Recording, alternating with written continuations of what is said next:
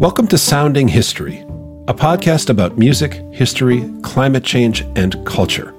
I'm Chris Smith from Texas Tech University in the USA.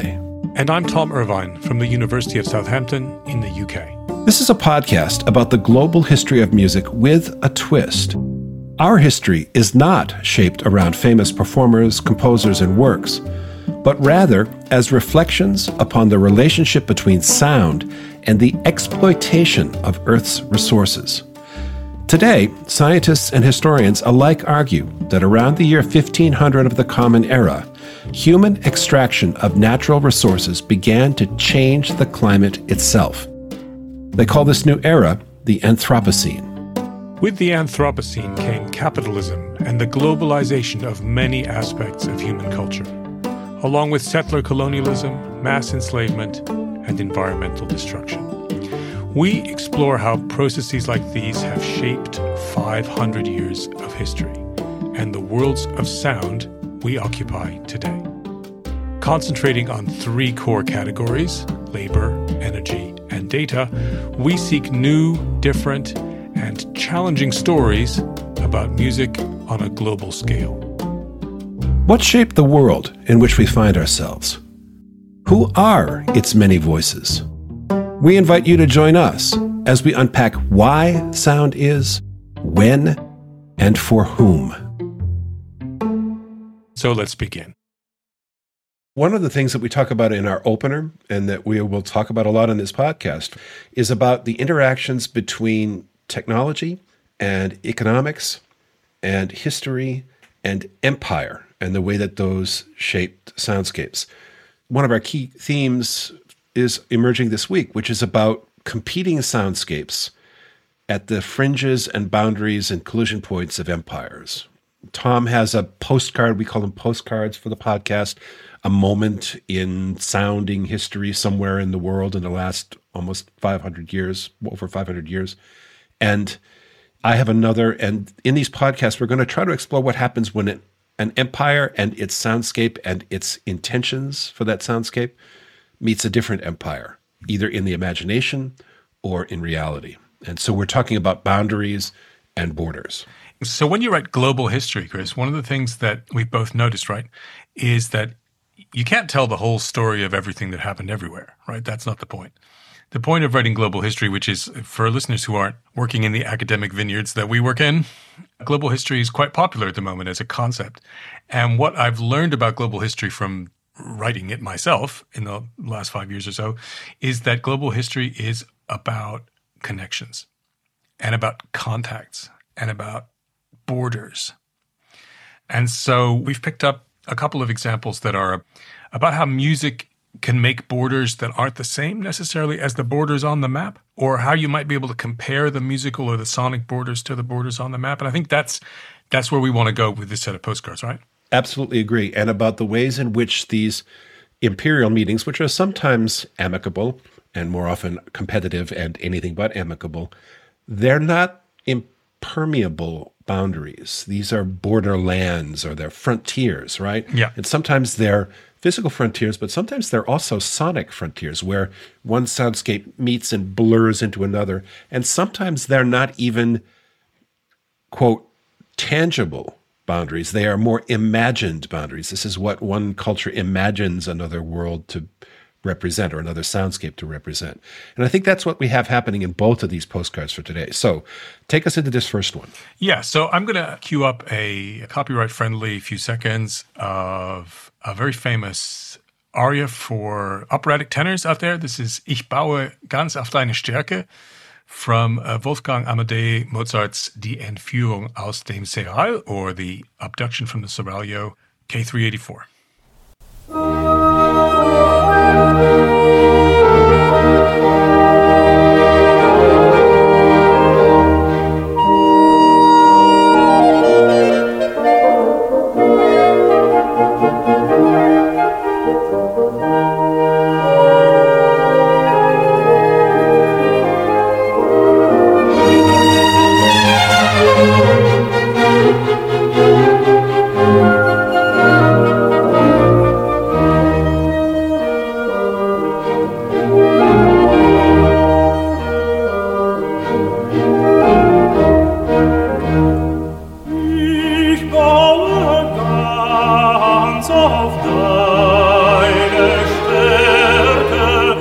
That's just a few seconds of uh, what I hope you all agree is a very beautiful piece of music. If you don't know it or don't know this opera, we'll put some suggestions in the show notes for good full versions on various services that are available.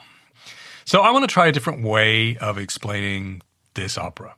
The Abduction from the Seraglio is a serious romantic comedy that takes place in an imagined Islamic place. It's a, it's a piece of the late 18th century. And it's a story about some Christian slaves, two women and a, and a, and a man who need rescuing by the boyfriend of one of the women.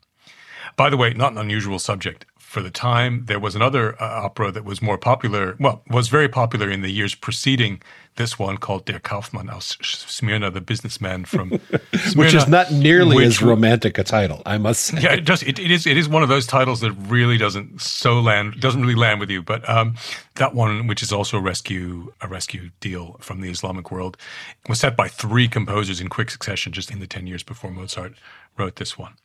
So this is a serious comedy, and comedies require stock characters. And so in this opera, there is a stock character called Osmin, who is the watchman. He's trying to, you know, prevent the slaves from being abducted, and he's he's Turkish. I put that in in um, quotation marks, inverted commas here in the show notes or in, in our in our working notes because uh, it's not really clear where, where yeah he's kind of Turkish, but it's not really clear where this is taking place. It could be North Africa. Yeah, it's kind of an imagined Turkishness that we're seeing. Yeah. It, yeah, it's definitely an imagined Turkishness, and and it's it's the subject of many, many, many words in the musicological literature because Osmin comes out as a kind of stereotyped, othered. What's the right word? He's basically an idiot. You know, he, he's easily duped with alcohol. That's one of the sort of key plot hangers in this thing. In fact, all of Osmin's music uh, is is a, is a stock and trade, right, from Mozart scholars because Mozart generally didn't write down on paper like what he was thinking when he composed, but in this particular case, he did because he wrote a letter to his father from whom he was separated for the first time because he was living in Vienna and the father was still in Salzburg, Leopold. And he said, Yeah, so I'm writing this opera and it's got this awful character in it, but I don't write ugly, awful music ever, even for the worst people. I don't want to talk about that. I'd love to talk about that. Tom doesn't want to talk about that. This is not Wolfgang saying to Leopold, but I don't want to talk about that, Papa. No, I, I, highly recommend to all listeners who are interested to like delve into that letter and to delve into all the stuff because it's like a key text. Basically, it's a remarkable window into Mozart's brain, probably the only one. But that's not what we're here for today. I want to talk about this other beautiful number that we just heard. This is the Baumeister aria or the architect's aria the reason it's called that is because the the leading man character actually is an architect, and he's one of his, his subterfuge to get into the court where the Islamic ruler is holding his girlfriend hostage. Basha Selim is the is the ruler's name. His his his subterfuge to get into Basha Selim's court is yeah, I'm an architect, and maybe you need my help. But the aria talks about building on which love. is a beautiful metaphor, unlike their Kaufmann auf Smyrna. Let's leave the Kaufmann auf Smyrna when none of us know what that actually sounds like, and that's the problem. That's a problem. We'll get to you know we'll come back to that. So this aria is about the power of building on love, building a world, a beautiful garden, if you will. It takes place in a garden, right? I don't want to suggest that it's some sort of message about overcoming the differences be- between East and West, although in this opera, reconciliation between the East and West is definitely some kind of a theme, right? Because the rescue fails quite comically. They're chasing each other around on stage and all that kind of stuff. But the local ruler, who has it's been indicated that he's going to be pretty horrible to the people he anybody he catches breaking his rules, he decides to free the slaves, not because he's sorry for them, but because it's the right thing to do because it turns out the father of the architect guy of Belmonte once freed him. And he hates the father. The father's a jerk, yeah. But he says, I'm going to do this in a disinterested way. And that's that's an enlightenment theme. Like, why do something good? Because it's the right thing yeah, to do. And that'll be a theme that will come back in a lot of our postcards as we move through the Sounding History podcast, which is what do people understand themselves to be doing? Or what does a composer like Mozart understand himself to be conveying in this musical theatrical narrative about values in a world that's changing. And so one of the things we're trying to do here is actually offer new frames for familiar stories. So this is my I'm going to have a go at a new frame. Okay. So I'm thinking about the real world that Mozart was living in in 1781 when he started moving to Vienna and in 1782 when this opera was first performed. And in that real world, the Islamic world was really not very far away. I mean, physically, it was about a 100, a few hundred kilometers away, about a, you know, a few days of travel in those days from Vienna to the border of today's Bosnia, so into, into the former Yugoslavia. And it was uh, not very far away either in their mental landscapes because in the 16, 1682, right, the siege of Vienna, so the Ottoman Turks had actually besieged Vienna. That wasn't living memory anymore, but it was really quite present in storytelling. A hundred years before they'd been at the gates. Right. The Ottoman siege of Vienna plays some sort of a role in the sort of general you know, imaginary of, of Europeans, but in particularly locally, it's a big deal. And what I want to talk about is how those who were in charge in Austria. A little parentheses here, but you know, it's a history podcast, so now I'm going to get into the long grass for a second. So the rulers of Austria were also the rulers of something called the Holy Roman Empire, and the Holy Roman Empire was not the same as Austria by any means. This is a common mistake that people make, but in this case, they're very different things. The rulers of Austria and the Holy Roman Emperor were usually involved, like any big imperial ruler, in Europe in those days, they were usually involved in constant, endless, low level conflicts with their neighbors over borders or because of dynastic feuds, constantly changing alliances. There's an almost uh, kind of housekeeping aspect to this that, that the emperor and those counselors who were involved in shaping policy are constantly trying to read geopolitical events for how it impacts and what it indicates about shifts of power and whether it presents vulnerabilities or new opportunities. It's a very restless, constant, border based vigilance. So, restless is a really good word, word here because we in the 21st century have a different way of thinking about war and peace. So, we think about total war, which has been sort of a thing from the, uh, the American Civil War, maybe forwards into the 20th century. And then we think of like, well, either there's this like total war or there's peace. Whereas in most of the world, you might argue actually today that we're in the same kind of thing, like it's the low level, asymmetrical, whatever. But I mean, in most of the world and most of the his, most of history, and in Europe in particular, in this time, there was always some sort of violent confrontation going on. It was very rare that there wasn't. So the 18th century is really a century of of wars, and a lot of these wars are about access to resources. And so I was thinking, I was thinking about what's actually going on in 1780, 1781 in Vienna. And what's going on is that there's a new ruler, so Joseph II, who succeeded his mother, Maria Theresia. He'd actually been the Holy Roman Emperor for quite some time because women couldn't become Holy Roman Emperors. It's a bit of a confusing business. But he gains complete control a few years before this of Austria, and he's the Holy Roman Emperor. So he's actually a, a big deal in European politics. And he decides he wants to reorganize the way Austria functions as a state and one of the first things he does is he tries to figure out like where the borders are. Because in those days, that you know, cartographically, they're not really that well mapped out. There's no GPS. There's no, you know, that, that all comes in the 19th century. Not GPS doesn't, but in the 19th century, people start really mapping out like which tree is on what side. But in those days, it's not really clear. And one of the reasons he wanted to do that was he was trying to measure how much labor is at the disposal of the right. state. So people who talk about Joseph, like historians, they're like, well, he's he's emancipating the peasant labor from the condition of serfdom, which he is. But what he's really doing is he's trying to figure out how many there are, and he's trying to rationalize resources. So the result of this is that this relationship with your neighbors turns into kind of a different one because the issue is like, well, how much of this land between me and the Turks is actually mine to control, and how much is theirs, or how much of this land between me and the Russians. And the Russians are on now on my side. So how are we going to get together to make sure, you know, there's a lot of measuring and thinking about where the borders are. And that sort of hots it up. And the point I'm trying to make is this is not a culture clash. I've seen a few abductions from the Seraglio that were like trying to cash in on this east west thing, clash of cultures, particularly after the 11th of September, uh, 2001. And by the way, and I'm not suggesting a, or maybe I am suggesting a new, any opera directors out there, reach out. You know, hit us up. My, you know, my details are all over this podcast. You can let me know. I've got some ideas about how to direct this opera. Um, what we're talking about is a low-level war, state of low-level warfare. We're not in uh, total war. We're not in perpetual peace. We're somewhere in the middle. And I think that has some implications for how to think through this music. So the first one is that imagining a beautiful love love song like this being sung in the garden of an enlightened Islamic ruler is not that difficult for Mozart. And especially because there is this sense of physical and also kind of sonic proximity. And to me, it's particularly fascinating when you said earlier that this Ottoman ruler is a kind of enlightenment. He manifests enlightenment aesthetics about fairness and doing the right thing because it is the right thing rather than this trading of feud and vengeance. And that's a very different picture than, say, a more recent, more global war troped production of abduction might present. So this is not really the, the kind of the monstering of the Islamic world.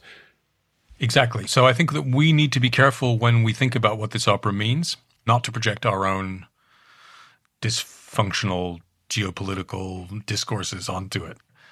The second thing I wanted to say, it's a subtle point, but um,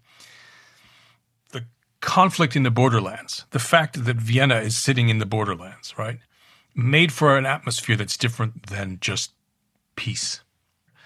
There's a sense of the that violence could out could break out at any time. And the aria that we started with begins with some very beautiful wind writing. And the wind players in Mozart's orchestra, they would have been professional wind players. But traditionally, they came from the ranks of the military. So there was a war with the Turks uh, five years after this, in the late 1780s, and it's not the case that the wind players in the in the National Theatre were or the Burgtheater were then you know like sent off to to to march. But around. if I understand you correctly, the recollection of wind players as having been engaged in combat service is a, only a generation or two back, and these kinds of skill sets ran in families. So these are maybe the sons or grandsons of of potentially wind players who had served.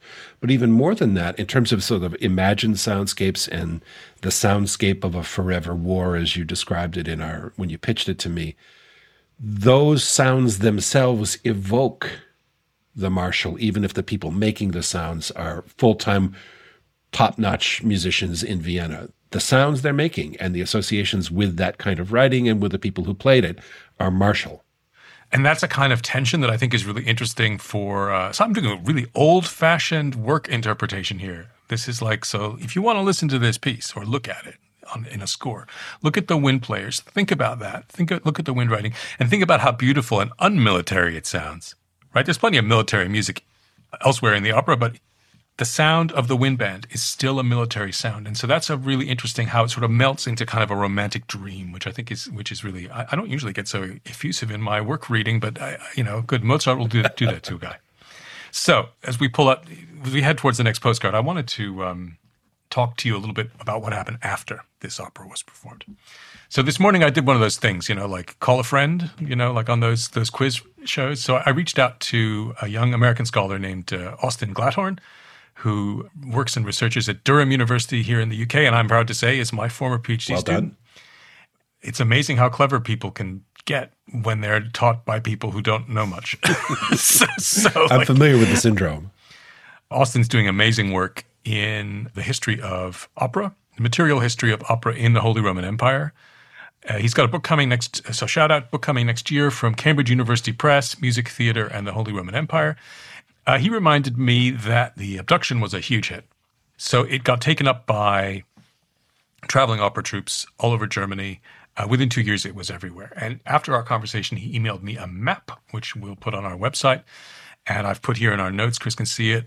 It's a map of where these troupes went. So it's kind of the extent of German language or, you know, German origin opera troupes. And you can see the opera troupes went way, way down into the southeast of the map. So the furthest point to the southeast is uh, Bucharest in today's Romania, which is really, really close to the border with the Ottoman Empire.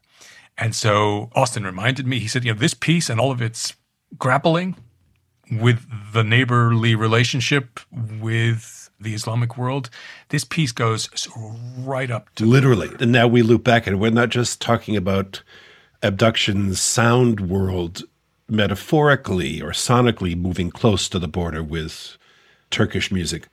But we're talking about an actual physical performance by a bunch of people in wagons happening in Bucharest, less than 100 kilometers from where those sounds were coming from within the Ottoman Empire this network map could be a kind of physical material soundscape map, right? It creates a kind of sound world. We haven't talked about all the actual Turkish music that's in the Entführung, in the abduction. There's plenty of that. The opera is a meditation on this, uh, I guess we've been arguing, right? It's a meditation on this borderland relationship. And you can see from that map, you can see how wide in the days before mechanical reproduction or electronic transmission of sound, just how widely a musical object like this, right, can travel. And I guess that's a good bridge to your postcard because we're going to move now. So from Central Europe in the 1780s, we're going to move to Singapore in the 20th, 21st centuries. Okay, thanks, Tom. So I want to pick up on this idea we've been discussing in the context of Mozart and the abduction and geopolitics in southeastern late 18th century Europe to continue to talk about sound worlds meeting on the edges of empires or actually even being enveloped within empire or drifting outside and moving across boundaries, sometimes physical boundaries, sometimes sonic boundaries, or sometimes just imagination boundaries of imagination, the way that you've suggested Mozart imagines these sound worlds meeting in abduction. I want to talk about the kind of negotiations that happen in those kinds of blurred moments, moments of meeting, contestation, overlap, these porous boundaries of the imagination. Because I think in both cases, in this episode, in both of these postcards, we're talking about kind of competing soundscapes, either physical or sonic or even just imagined. And so I'm going to start out with a recording that was made in Singapore on the other side of the world, much more recently in 2008 and this is actually a recording of the call to prayer, the, the Muslim call to prayer taken from Singapore radio.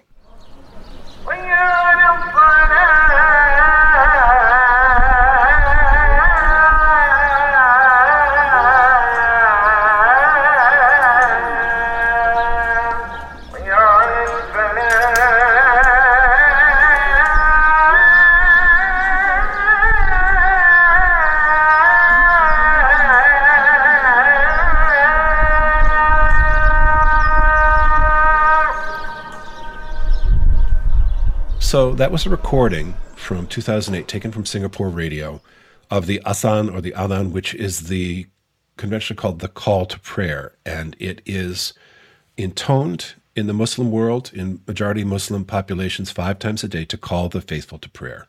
It begins by saying, There is no God but Allah, and Muhammad is his prophet, and now is the time to prayer.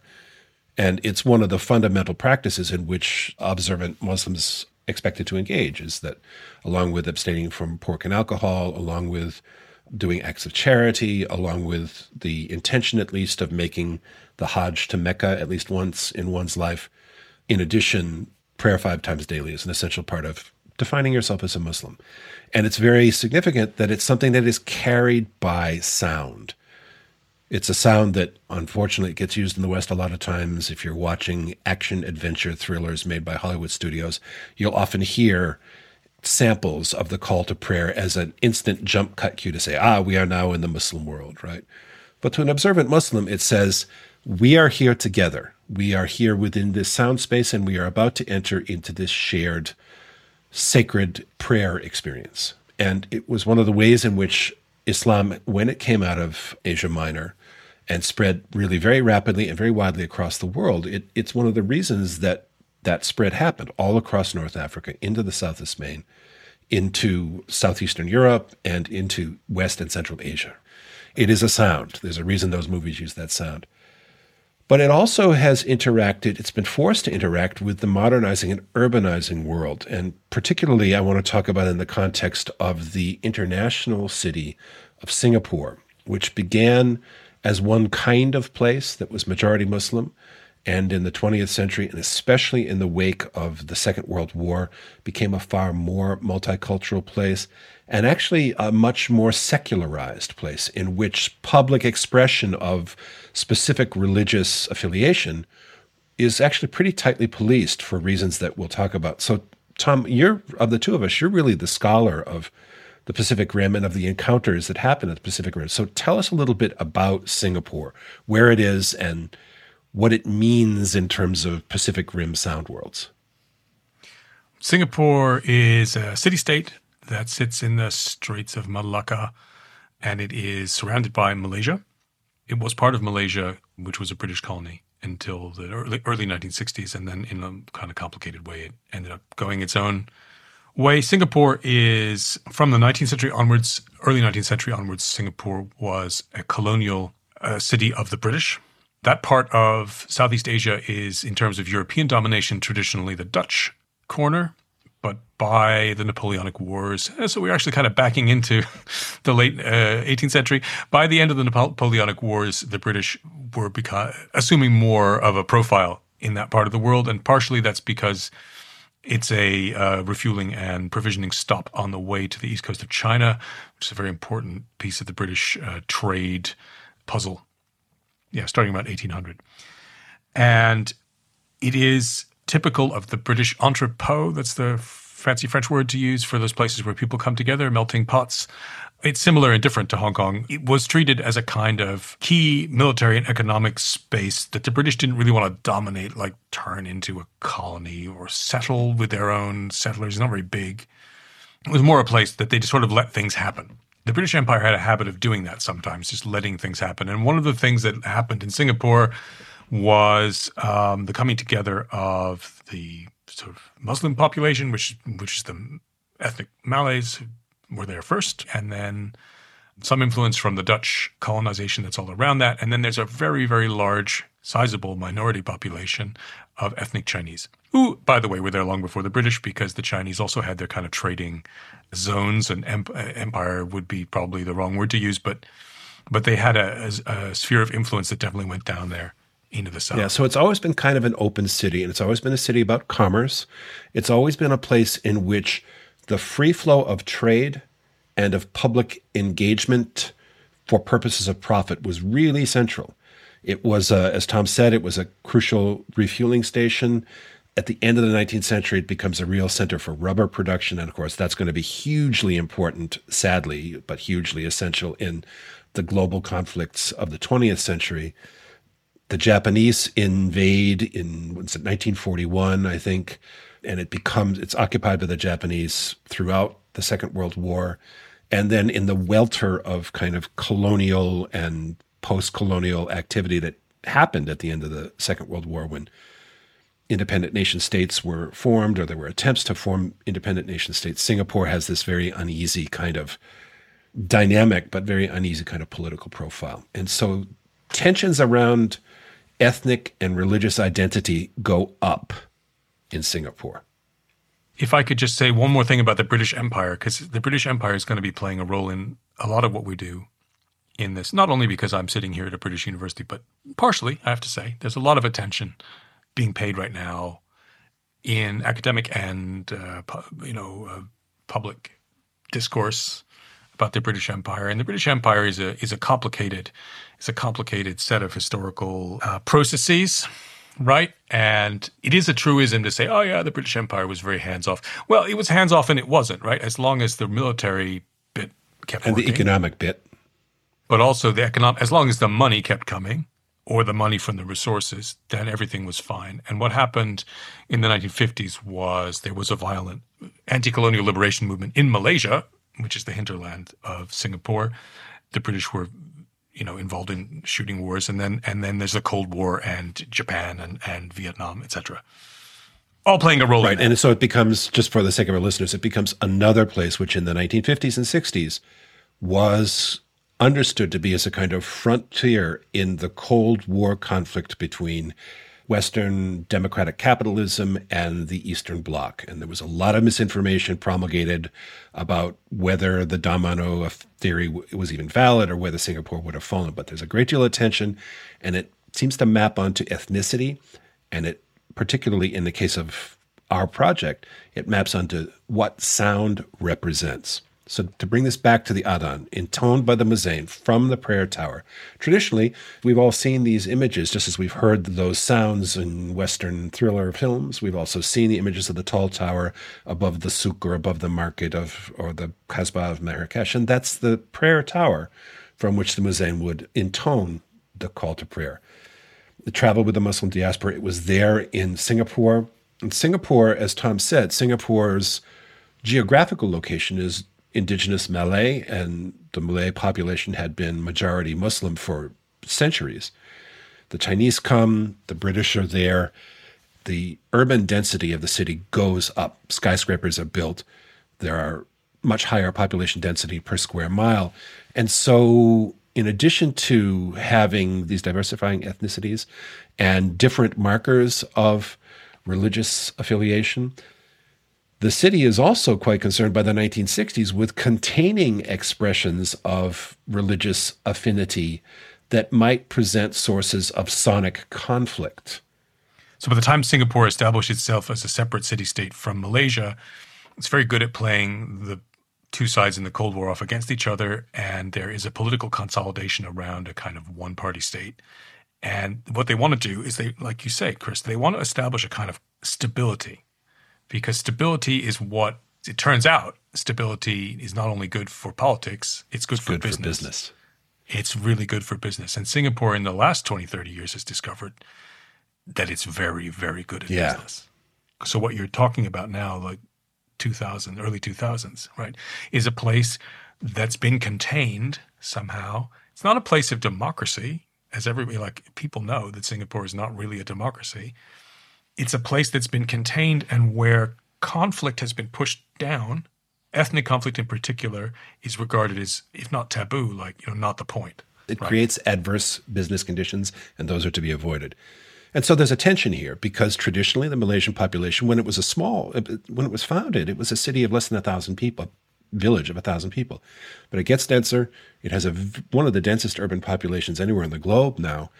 And so in the 1960s and 70s, the municipal government decides that the public projection of the Adhan across the soundscape of the entire city is no longer acceptable because it implies the predominance of one religion over another, and that is to be kept down, as Tom said. And so at that point, the majority Muslim population is incensed at this. They believe this is a kind of sonic religious repression. But a compromise is reached, and they begin to broadcast the adhan over loudspeakers and to direct the loudspeakers inwards toward the mosques rather than outward across the cityscape. So it's it's a contestation, literally sonically, directionally, and also metaphorically turns inward. And then there's even as time goes on, and this can all be traced in newspapers and actually municipal legislation. There's a fantastic article by someone you know, Tom, I think, Tong Soon Lee. Yeah. Yeah. A Singaporean, originally Singaporean ethnomusicologist. The article is called Technology in the Production of Islamic Space, the call to prayer in Singapore. And that's really what we're talking about. We're talking about contesting space or reimagining space or finding compromise about space. I would say it's about designing Excellent. Space.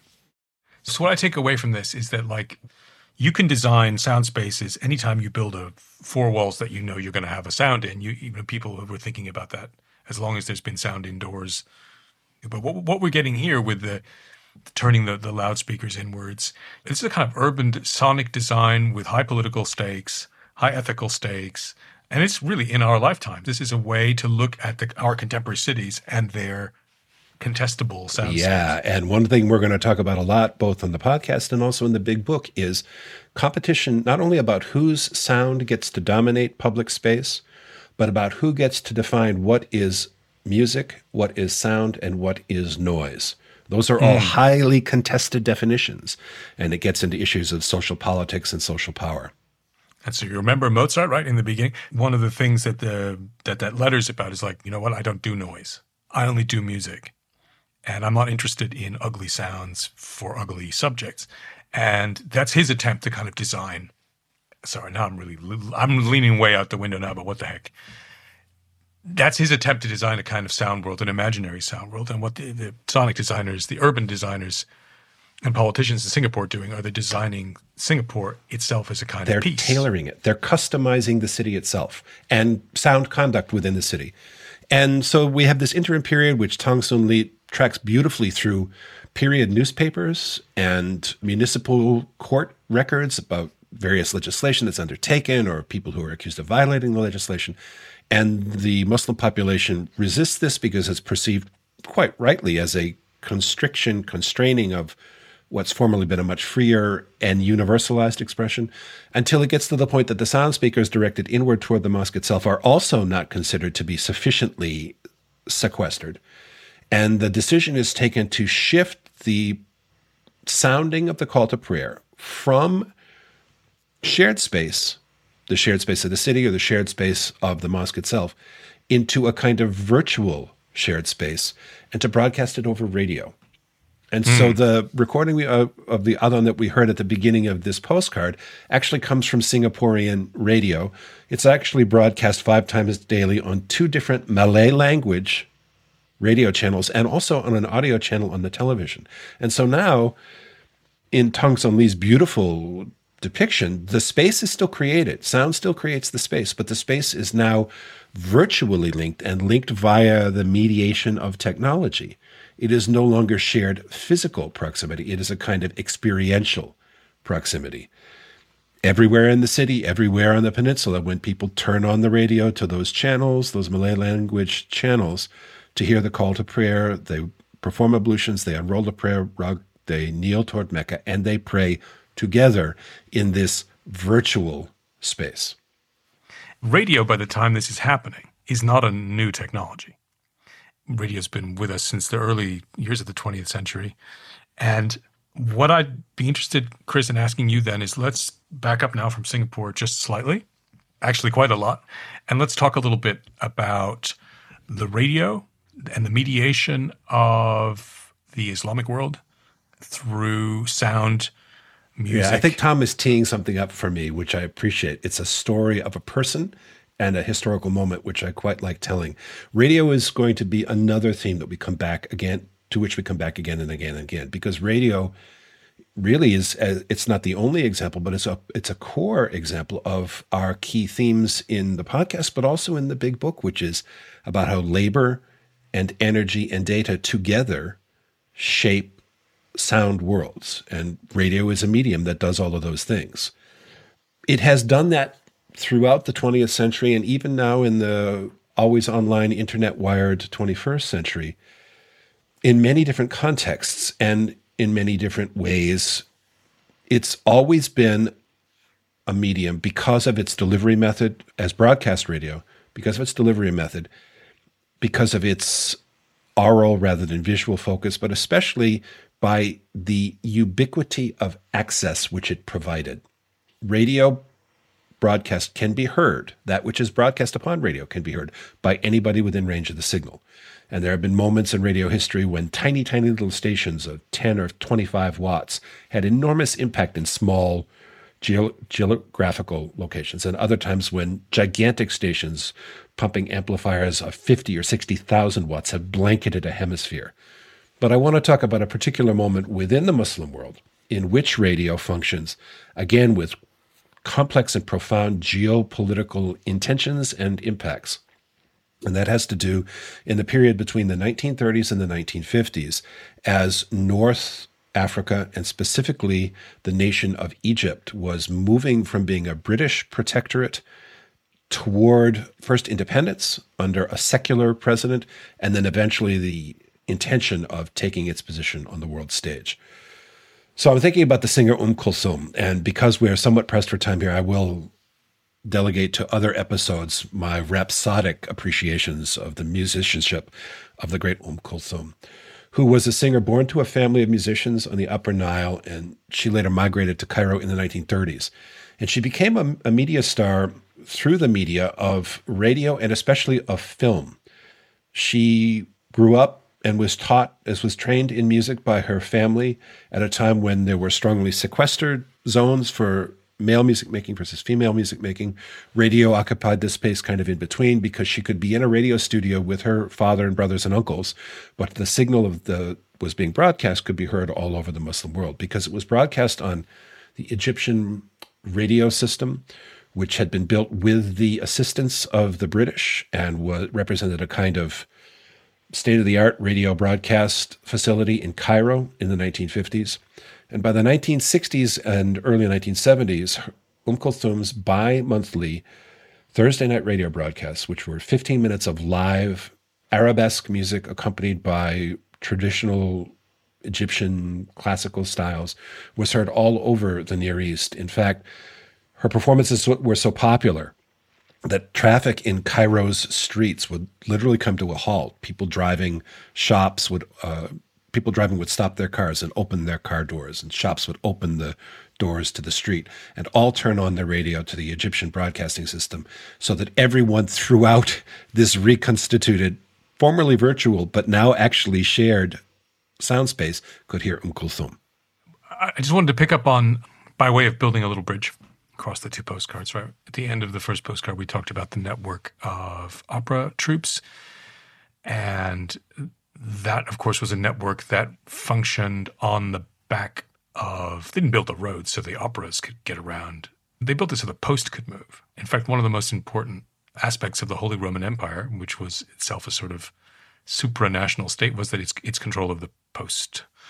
And the British also designed the radio station, the radio infrastructure, the wired and wireless infrastructure across their empire, not so that various forms of culturally interesting entertainment could be transported, but as uh, technologies of command, control, propaganda, information flow, right? And it's funny how in the post-colonial period, as the British Empire rapidly but not immediately falls to pieces, its communications infrastructure stays the same and becomes just like those roads were that took the opera all the way Mozart's fantasy about the Islamic world all the way from Vienna via Berlin to Bucharest.